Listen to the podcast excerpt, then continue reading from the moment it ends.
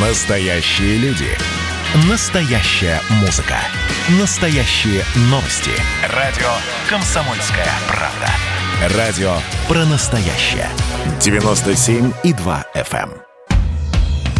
«Комсомольская правда» и компания «Супротек» представляют. Программа «Мой автомобиль». Слушайте, давайте начнем сегодня с вопроса, что нужно поменять на дорогах, чтобы люди перестали гибнуть на пешеходных переходах. 8 800 200 ровно 9702 – это телефон прямого эфира. 967 200 ровно 9702 – это номер, по которому мы принимаем сообщения в WhatsApp, Viber и Telegram. Я Дмитрий Делинский, на связи у нас редактор портала осипов.про Андрей Олег Осиповы. Доброе утро. Доброе утро. Доброе утро. Эм, давайте для начала э, пару слов о том, откуда, собственно, взялся этот вопрос. Эм, я напомню, в московском районе Солнца 18-летняя девчонка, э, судя по всему, отвлеклась на мобильный телефон и въехала в семью, переходившую дорогу по пешеходному переходу. Эм, двое детей, трех-пяти лет погибли, еще один ребенок, 9 месяцев сейчас в больнице. Переход нерегулируемый, то есть это просто зебра нарисована на асфальте. Э, лежачий полицейский на месте ДТП появился только на следующий день после этой аварии. Ну, Несмотря на то, что местные жители на протяжении двух или трех лет писали обращение в префектуру и в муниципалитет с просьбой установить лежачий полицейский на этом пешеходном переходе, либо поставить там светофор на кнопке. Потому что это пешеходный переход фактически через четырехполосную дорогу. Ну, в данном случае там две полосы, там есть разделитель достаточно широкий. Если кто видел видео, на нем отчетливо видно, что это переход через двухполосную дорогу в одном направлении, то есть там четыре полосы, в двух направлениях. И э, девушка Валерия, ее зовут, собственно говоря, она двигалась по левому ряду, при том, что, в общем-то, справа автомобиль уже остановился для того, чтобы пропустить эту семью. Он уже э, там стоял. Я, если позволите, э, скажу главную вещь. Значит, с моей Сразу зрения. главное? Сразу в главное, программы? Дальше, дальше надо разобраться Хорошо. во всем этом деле. Ну, ладно. В этой э, трагической истории виноваты все, кроме тех детей, которые погибли. Конечно. Вот нет невиновных. Да. При- при- Во-первых, э, там, кстати говоря, ремонтные работы э, идут на этом пешеходном Да, переходе. да, да. Рядышком, что тоже отвлекает внимание. Конечно, в первую очередь виноват водитель. Да. Сколько бы и не было, никаких снисхождений. 18 лет, 20 – это не имеет значения. И 60 лет может то же самое произойти. Потому что помимо того, что водитель проявил невнимательность, безусловно, это очевидно, когда ты смотришь видео, так еще и системные проблемы вылезли связанные как раз вот с этим пешеходным переходом, с того, чего э, вы, Дмитрий, начали. То есть э, это, конечно, абсолютно, э, как бы это сказать, Ну, я, я вообще считаю... нерадивость. Конечно. Сколько, сколько, сколько крови еще должно пролиться на наших нерегулируемых пешеходных переходах, чтобы наконец-таки все поняли одну простую, банальную, на самом деле, истину. Не должно быть нерегулируемых пешеходных переходах на, на дорогах, где количество полос для движения преш- превышает Более двух. две, более двух.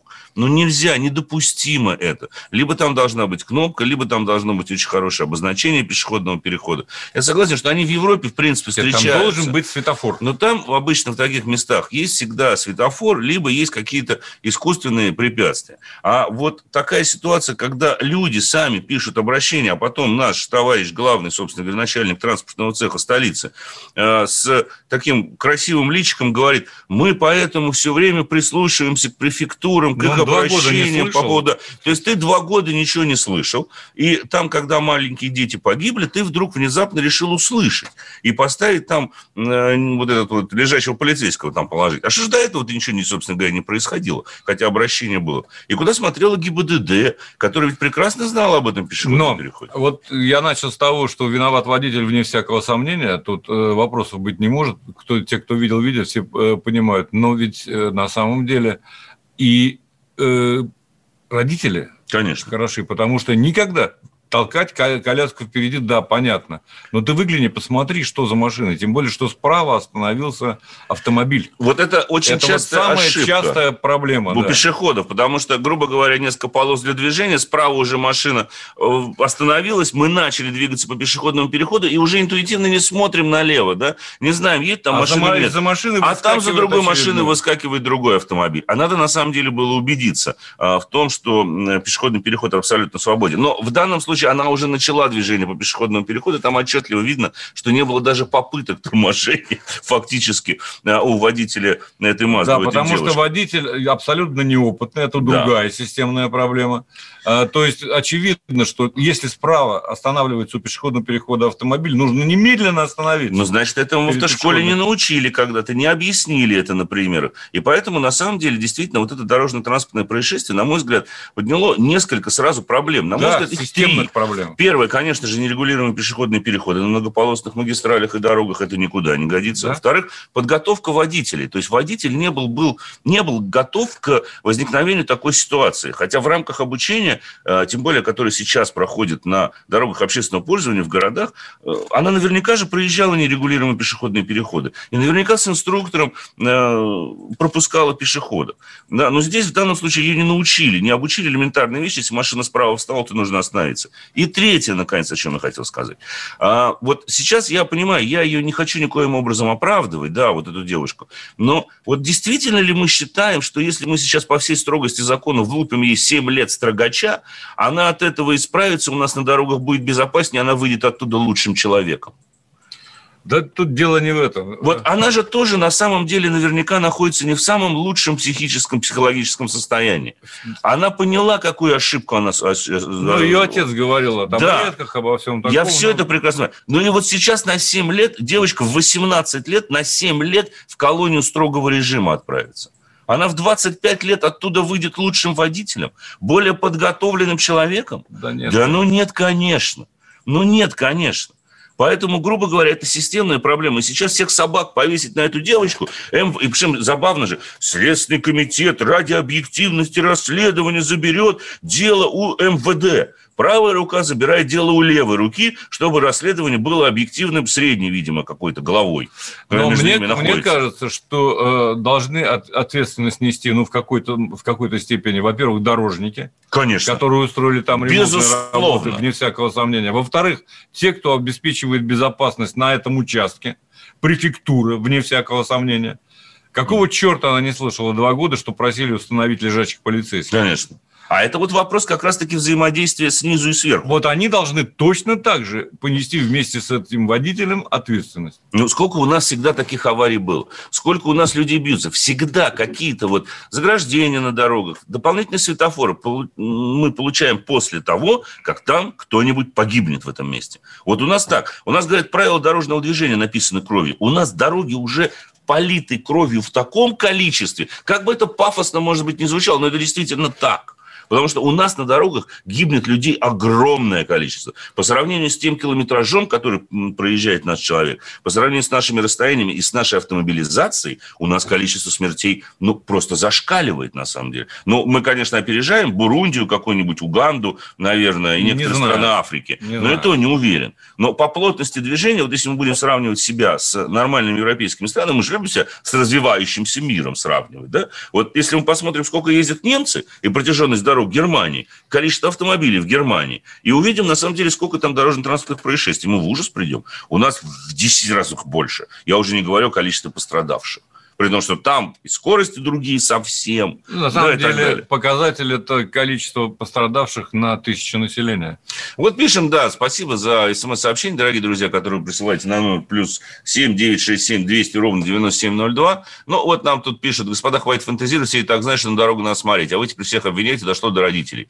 Слушайте, да в том-то и дело, что никогда, это знаете, как с расследованием авиакатастроф. Родителям не повредит э, проявить особенную, конечно, так сказать, конечно. внимательность тоже. Не бывает, не бывает одной единственной причины дорожно-транспортного происшествия. Ну, скажем, скажем так, э, очень редко бывает одна единственная причина. Всегда это какая-то совокупность факторов. Да? Человек отвлекся, плохие дорожные условия, неправильно расположенный пешеходный переход, плохая регулировка на этом пешеходном переходе. И, собственно говоря, родители, которые не научили, там не родители, там же, по бабушка шла с этими детьми, которые тоже не научили элементарной безопасности на дороге, даже детей не обучили. Ребенок не может идти впереди коляски. Ну, не может. Он может идти либо рядом с коляской, либо, как правило, он идет за родителем, либо держать с ним его за руку. Не бывает таких, и этому обучают дети. Я свою дочь обучил это, вот даже когда она еще в коляске сидела, я показывал уже, вот красный, стой, вот зеленый, иди. И посмотри обязательно, если Но там не было красного зеленого. Какая разница? Но в любом случае, так сказать, вопрос... Иди со мной рядом. Вот конечно, конечно.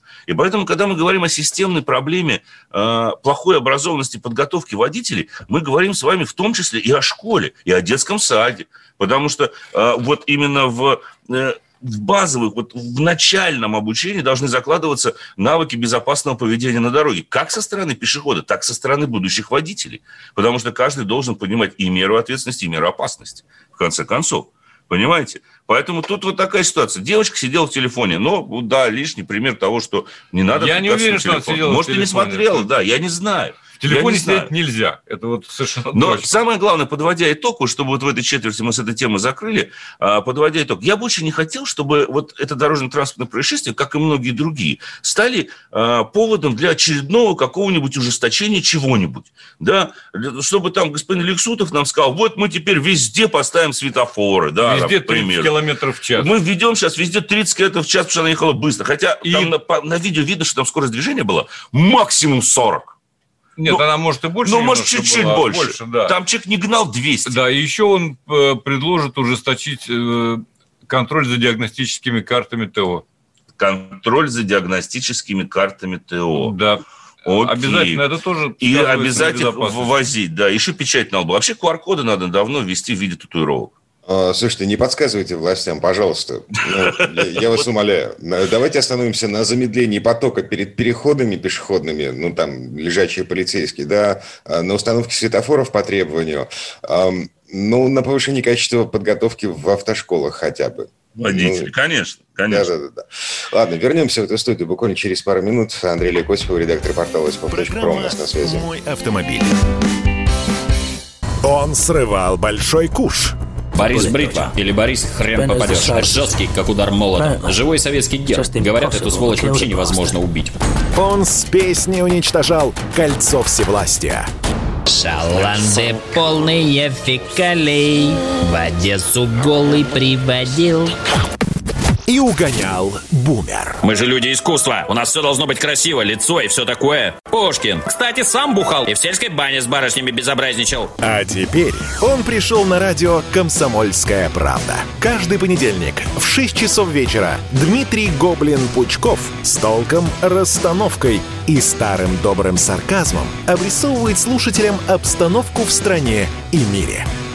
Каждый понедельник – в 18.00 по московскому времени. Подключайтесь. Гоблин плохого не посоветует. Мы тут порт-ячейку организовали. Бычью России называется. Я секретарь, это мой актив.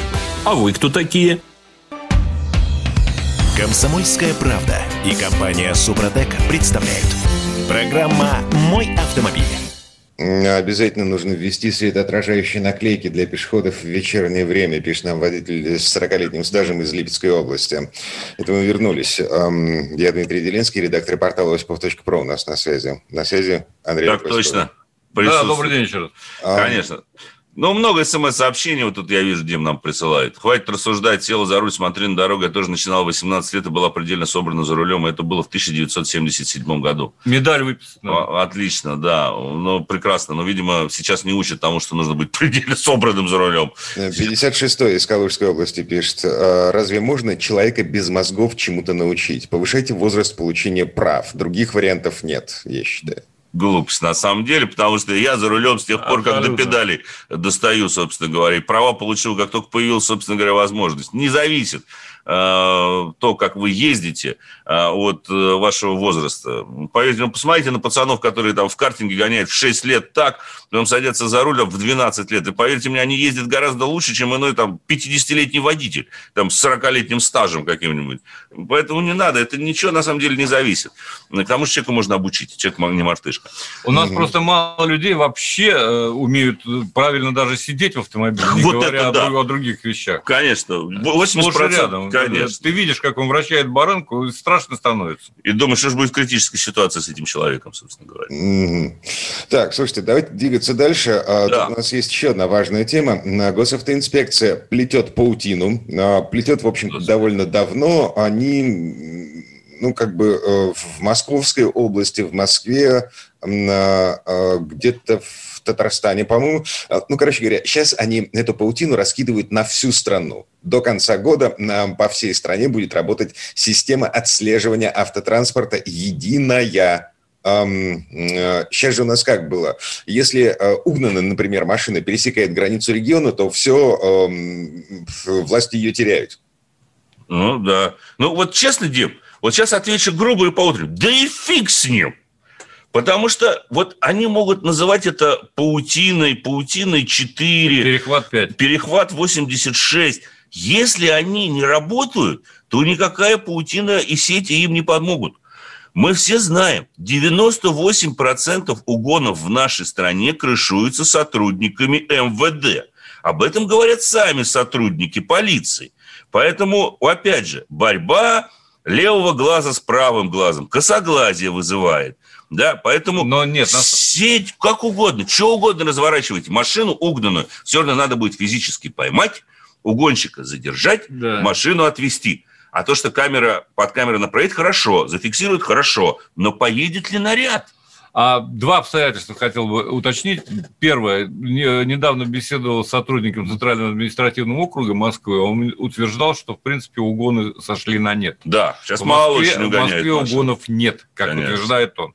Второе обстоятельство, почему вот это опять паутина и все прочие разговоры.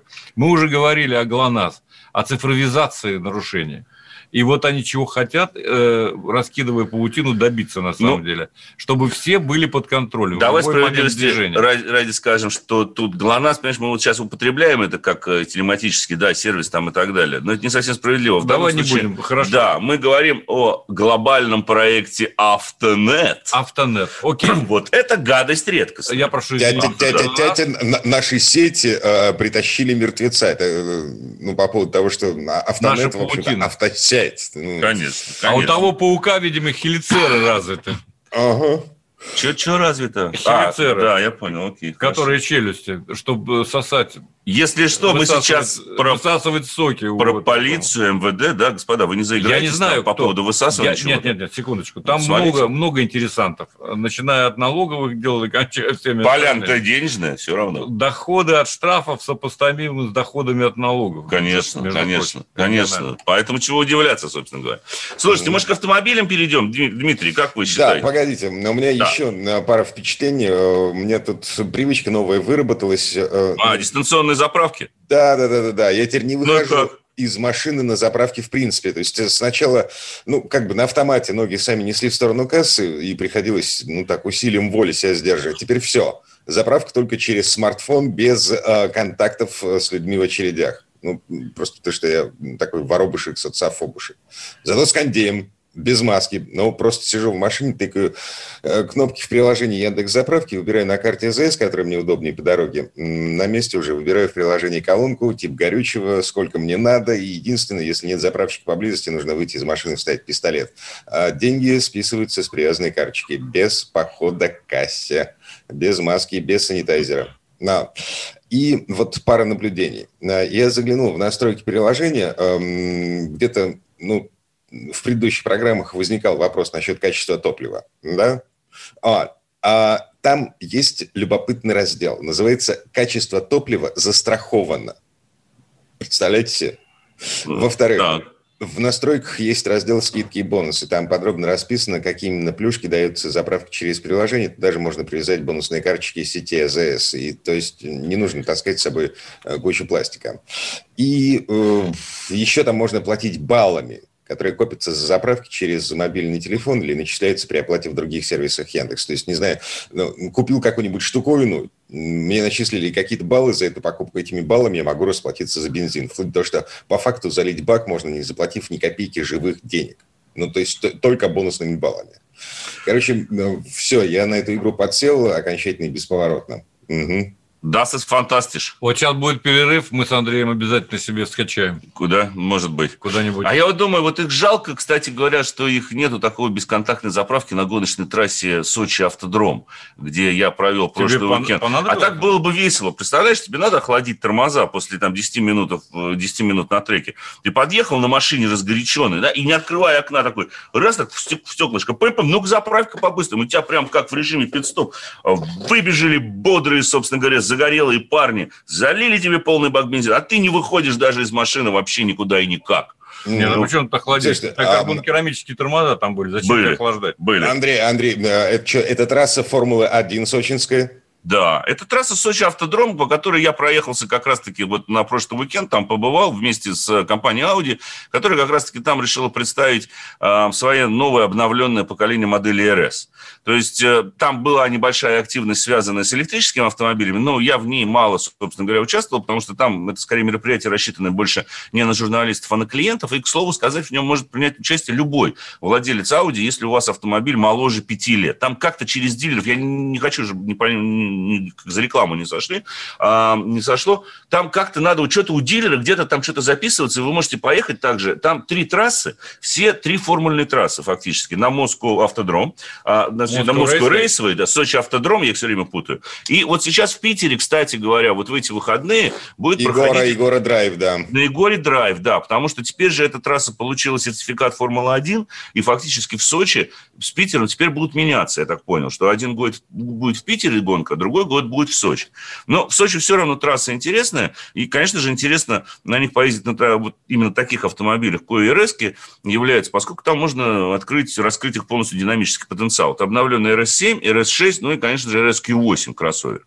А, и вот первое такое откровение – это сам кроссовер RSQ8, потому что меня поразило, насколько быстро и хорошо эта машина держит дорогу. А, ну, не секрет, что вот э, полноприводные, пусть и полноприводные вот эти быстрые внедорожники, они на гоночных треках, в общем-то, как э, слон в посудной лавке, потому что высоковат центр тяжести. Ну, не та эта машина для того, чтобы ездить быстро, тем более в поворотах. Но я сравнивал скорость прохождения поворотов и виражей, потому что в Сочи э, там есть такой второй поворот. Вот если кто знает конфигурацию трассы, после прямой старт-финиш вы уходите в правую такую дугу, очень хорошая, потом идет идет небольшое распрямление, торможение перед входом в левую обратную дугу, где-то вы идете с очень хорошей, она фактически разворотная, там нужно идти с очень ровным или увеличением подачи газа, потому что сброс чреват э, заносом и раскладкой внутрь поворота, а там стена, поскольку час, э, трасса частично, э, так сказать, городская.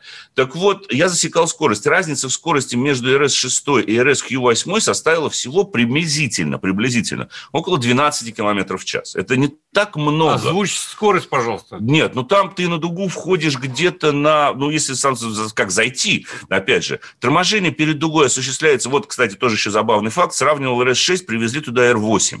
Причем R8 версии Performance Plus, то есть фактически Lamborghini Huracan с атмосферным V10 мотором, и делали такое гоночное такси, катали. Я, естественно, э, мне всегда было интересно засекать скорость. Вот, потому что R8 это автомобиль среднемоторный гораздо быстрее, практически гоночная тачка. Так вот, на R8 вход в дугу и торможение перед дугой осуществлялся со скоростью где-то 250-260 км в час, в то время как РС-6, э, там приходилось ее осаживать, она успела, скажем так, разгоняться, успевала где-то до 235. Это гражданская а вот. машина для дорог да. общего пользования. Да, угу. да, да, это гражданская машина для дорог общего пользования. И вход там осуществляется там достаточно жесткое торможение, где-то до 120-140, и идет потом ровный вход у тебя на выходе из дуги, где-то, если ты хорошо прошел, 160, резкое торможение на коротком прямике, там около там, метров 40, и правый поворот 90-градусный, резкий там вход идет. То есть там как раз-таки нужно четко держать траекторию, очень четко попадать на дугу, потому что если попадешь не так, рано зайдешь внутрь или, допустим, слишком широко а предварительным заносиком заносиком? С предварительным заносиком ехал как раз господин Васин, он любитель всего этого дела. Я ему даже сказал... Я говорю, Ролист, значит, я, я ему говорю, а ну, кольцевик. Я говорю, дядь Женя, я говорю, ну, говорю, тут, слушай, я говорю, даже на гоночной трассе, я говорю, ты видишь, ты ее, ты ее срываешь боком среди моторный спорткар R8, понимаешь? Он все время его подлавливает так, чтобы он на него доворачивал. Я вижу, что он идет в пределе. Я вижу, что если дальше еще вот просто рулем это не делать, да, просто поставить руль в одном положении еще дальше, э, педалировать газом, то мы уйдем уже наружу поворота, потому что, ну, совсем уже предел. Так он вот берет и заправляет заправляет, заправляет, все время. Весело. Мастер, однако. Весело, весело. Но к РС-6, собственно говоря. Давайте вернемся эти машины, тем более, что машина более чем э, привлекательна. Чем а они... вернемся, да, да, вернемся, давайте через пару минут, буквально ну, прямо сейчас новости и реклама. На Андрей Косипов, редактор портала осипов.про, у нас на связи. «Мой автомобиль». Давайте не будем растекаться мыслью. Единственный человек, который может зажигательно рассказывать про банковский сектор и потребительскую корзину – рок-звезда от мира экономики Никита Кричевский – ну, мы, конечно, все понимаем, у нас рекордный урожай, у нас же миллиард есть, мы этим гордимся. А хлеб закупали за границей. В 2003 году Борис Абрамович предлагал мне стать папой римским. Я отказался. Он разбирается в мировых трендах, строит прогнозы и знает, что надо делать. У меня есть встречное предложение. Если вы нам намекаете, мол, вы там смотрите, да, так вы национализируете эти холдинги. Какие проблемы? По средам в 17.00 по Москве. «Экономика» с Никитой Кричевским. На радио «Комсомольская правда». Я буду резок, я буду краток, я буду четок. «Комсомольская правда» и компания «Супротек» представляют. Программа «Мой автомобиль». На этом мы вернулись к разговору про машины. Я Дмитрий Делинский, редактор портала осипов.про. Андрей Олег Осипов э, на, на связи. На связи, конечно же. Имеют место у микрофона. Присутствовать. 8 967 200 ровно 9702. Сообщение э, принимаем в WhatsApp, Viber и Telegram по этому номеру. Э, ну и, собственно, говорим про машины. Если у вас есть вопрос про там, не знаю, техническое состояние, про выбор, э, что угодно, спрашивайте, не стесняйтесь. А прямо сейчас э, что трогаем руками?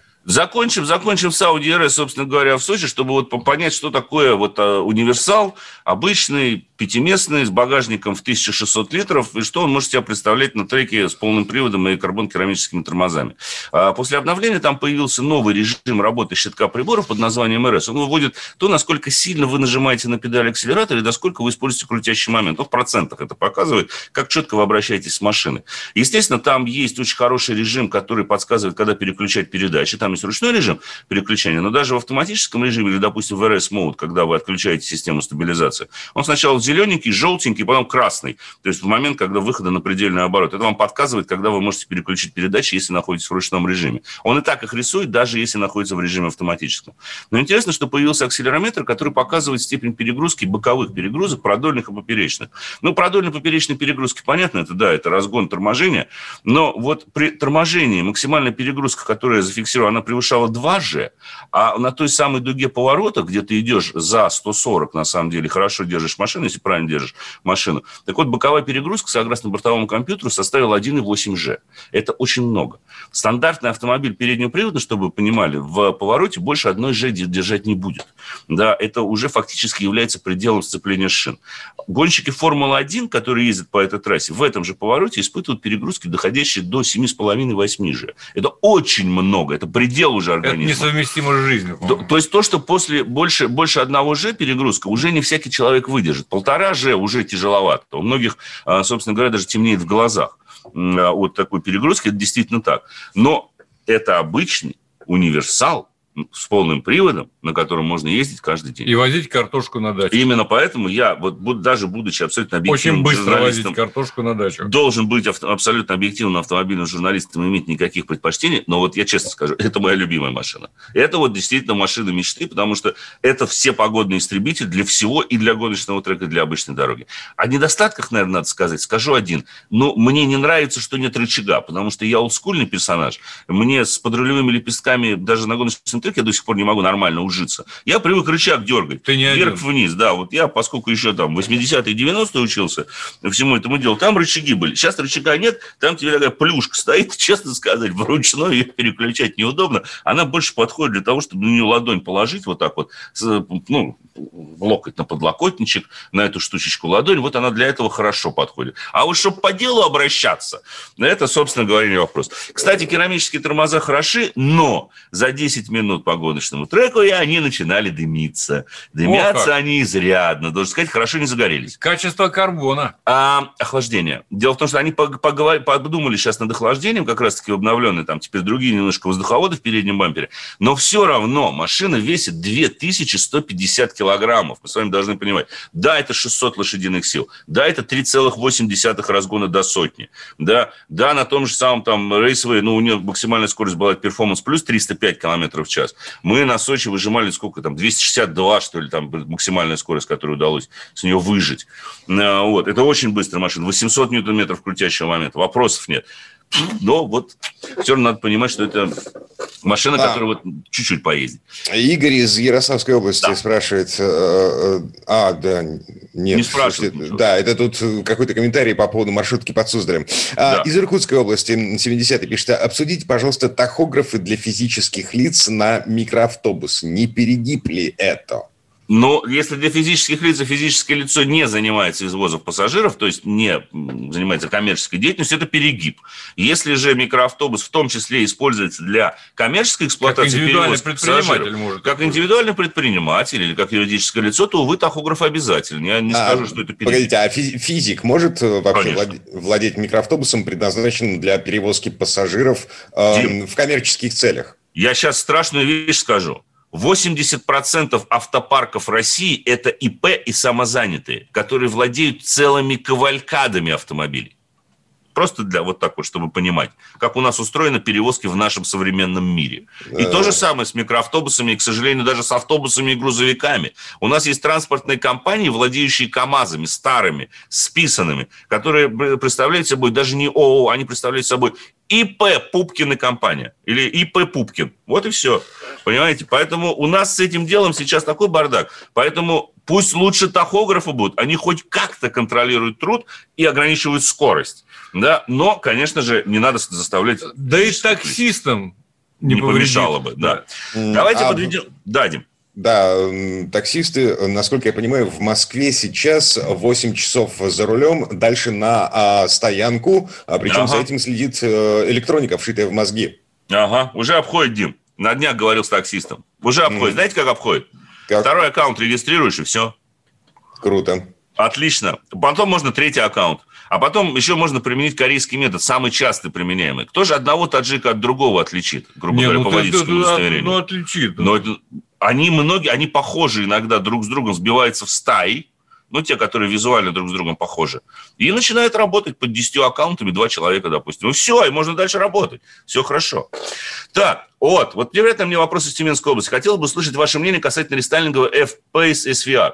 Значит, вы прям предвосхитили наш тест-драйв, который э, будет, ну, единственное, что он состоится не в ближайшее время, мы берем FPS обновленные 2021 года, в том числе SVR, самую заряженную версию, а, если не ошибаюсь, сразу э, в августе, во второй половине августа у нас будет там сразу несколько Ягуаров а обновленных, будет еще Range Rover тоже какой-то обновленный, может быть, Discovery возьмем, а, и вот тогда и расскажем по SVR. Вообще, пока машина, конечно, быстрая, но возникают вопросы, связанные с ее управляемостью, потому что на гоночном треке более-менее нормально, на скользких покрытиях передача крутящего момента между осями не всегда адекватно. Как ни странно, те же же самые Range Rover, у которых другая, другой принцип работы системы полного привода, кажется более адекватным. Давай охладимся немножко. Да, Volvo, V60, подведем Нет, итоги теста. я хочу да, все-таки... Да. А, в Красноярск хотим? В Красноярск. Поехали в Красноярск. Вы давно были в Красноярске? Были ли вы в Красноярске вообще? Да, вообще нет, ни разу. А, а вы знаете, Дмитрий, что такое столбизм?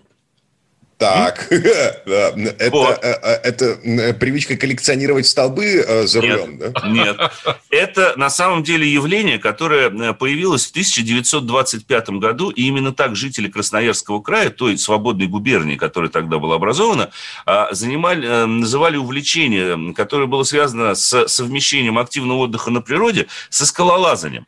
Причем был даже, не поверите, был негласный кодекс – негласный кодекс скалолаза, вот этого, собственно говоря. Я сейчас вам даже, если позволите, его э, готов э, процитировать. Звучит он приблизительно следующим образом. Значит, он назывался, назывался это столбизмом, и был негласный кодекс столбиста. Лаз – как бы сложен он ни был, может считаться взятым лишь в том случае, если он пройден в одиночку и без каких-либо приспособлений. То есть а... без страховки по скалам лазили. Теперь наш слушатель спросит, какое отношение имеет это все к автомобилю? А, я отвечу. Прямое. Прямое, потому что а, Mazda, компания Mazda, представила обновленный кроссовер CX-9 именно в Красноярске. И да. первый пункт, когда мы выехали из города, угу. был, разумеется, столбы, правда, восточный вход. Да, да, да Так, Mazda эм, взбирается на столбы в одиночку без страховки. Ну, да, кстати, да. Она, кстати говоря, Mazda организовала все очень, очень неплохо, да, и там было что посмотреть. Мы, конечно, э, всю э, Красноярский, весь Красноярский край объехать невозможно, даже на Мазде, хотя она к этому в высшей степени приспособлена. Не, ну Потому можно, что наверное.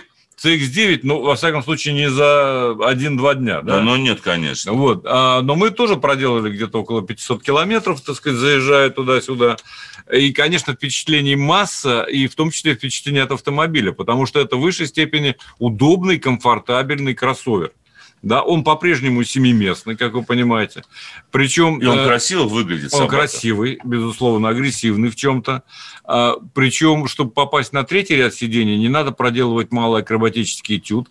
Все организовано таким образом, и электроприводы в спинках сидений, что ты э, пролазишь, я я, даже я, который не любитель лезть на третье сиденье, как-то совершенно спокойно забирался Какие-то у вас мазохистские наклонности, Нет, появились. надо, чтобы рассказывать, надо испытать. Прости да. меня, пожалуйста. Согласен. Вот, помимо всего прочего, конечно, потрясающая шумоизоляция, чем а, японцы, в том числе, вообще не страдают, не никогда особенно похвастаться не могли. Мазда да. может похвастаться, потому да. что а, шумоизоляция превосходная даже в районе колесных арок. Мне кажется, Мазда это не японцы. Вот у э, меня в последний они что-то не японцам, они к европейцам все вот прям вот тянутся. Они рассчитывают на разные рынки, прежде всего на американские и европейские, поэтому все в порядке. Okay. Даже больше на американские. Что под капотом? Просто в двух словах скажу, пока у меня есть еще там одна минута. Да. А под капотом двигатель бензиновый, единственный, 2,5 литра, который развивает 231 лошадиную силу и выдает 420 ньютон-метров отлично, потому что э, турбина, естественно, угу. Э, и работает она в широком диапазоне оборотов, поэтому вот этот момент э, присутствует под педалью всегда, ты его чувствуешь. И разгон за 8 с небольшим секунд до сотни, максималка 210 км в час. Единственное нарекание. Давай, давай, на минусы, минусы быстренько. Минусы быстренько. Дороги разные в Краснодарском так. крае, естественно. Так. И когда ты едешь в Красноярском, да, и когда ты едешь по асфальту, никаких проблем. Великолепно работает G-Vector M+, так. великолепная подвеска, не слишком мягкая. А потом все рушится, мягкая. когда на камне. А вот когда ты влетаешь на хорошем ходу э, в яму, пробивает. Ты понимаешь, пробивает. да, что пробивает. Я однажды, проблема. один раз, правда, за всю дорогу, за 500 километров, но я пробил таки Осталась проблема. Так, ну, Все, вернемся прощаемся. к этой машине. Да, Андрей Лекосипов, редактор портала осипов.про были у нас на связи. Парни, спасибо, хорошего дня. Мой автомобиль. Настоящий хит-парад. На радио «Комсомольская правда». Здесь настоящие эмоции. Noise MC. Шумная вечеринка у меня была. Последняя вечеринка на планете Земля. Настоящая критика. Константин Кинчев. Если эта ирония не читается, мне жаль. Что ж, буду списывать это на недостаток таланта. Настоящие планы. Андрей Макаревич. Дальше у меня большой тур предполагается по Украине. Я надеюсь, что все будет хорошо. И, конечно, настоящая музыка. Я и вас, и.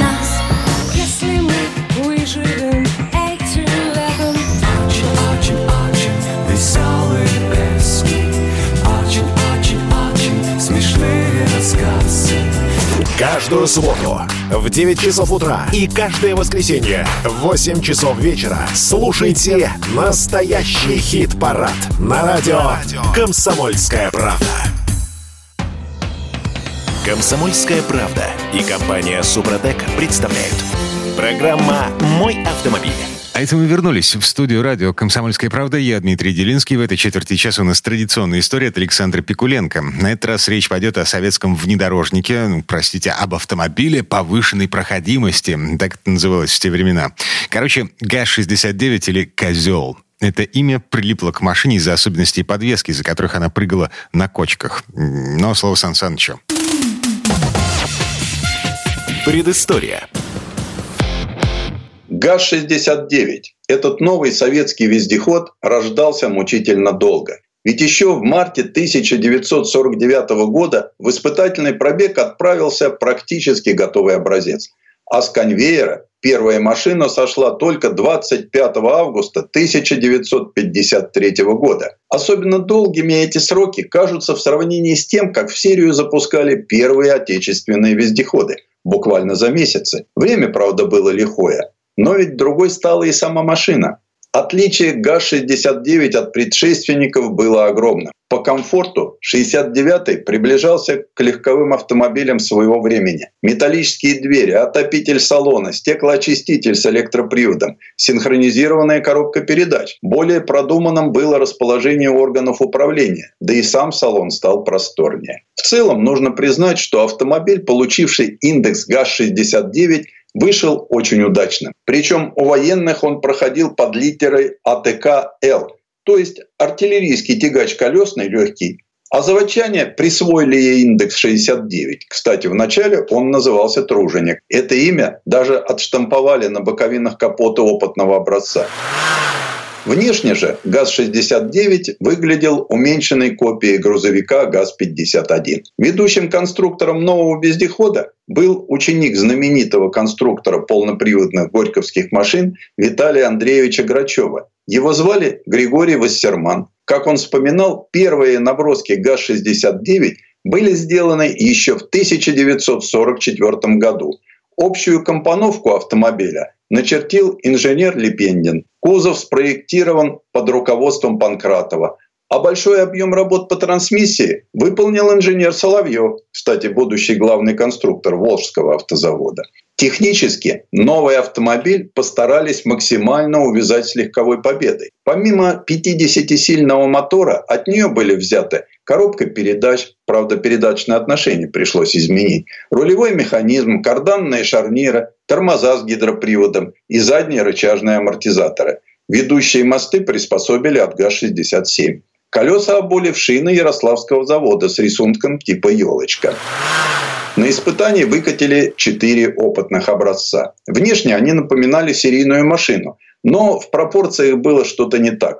Облицовка радиатора иная, крылья тоже, да и лобовое стекло больше. Все машины прошли по 12,5 тысяч километров – везя на крюке специально спроектированный одноосный прицеп грузоподъемностью полтонны. Ходит легенда, что прицеп придумали для отвода глаз, ведь не таскать же по дорогам общего пользования 45-миллиметровую пушку, тягачам которой ГА-69 и предстояло служить в Красной армии. Что ж, прицеп, загруженный по норме орудия, очень даже его заменял. Заводские испытания прототипов ГАЗ-69 завершились успешно. Было очевидно, что рождается очень перспективная машина. В отчете об испытаниях указали следующее. Автомобиль имеет умеренную снаряженную массу в 1470 килограммов. Он обладает высокими тяговыми свойствами. Ради них пожертвовали динамикой. А максимальная скорость была всего 75 км в час. То есть тех заданий военных было выполнено – ГАЗ-69 мог забраться по косогору с уклоном 34 градуса и спуститься по 30-градусному склону. Шел по тяжелому бездорожью со слоем грязи и брал броды глубиной до полуметра.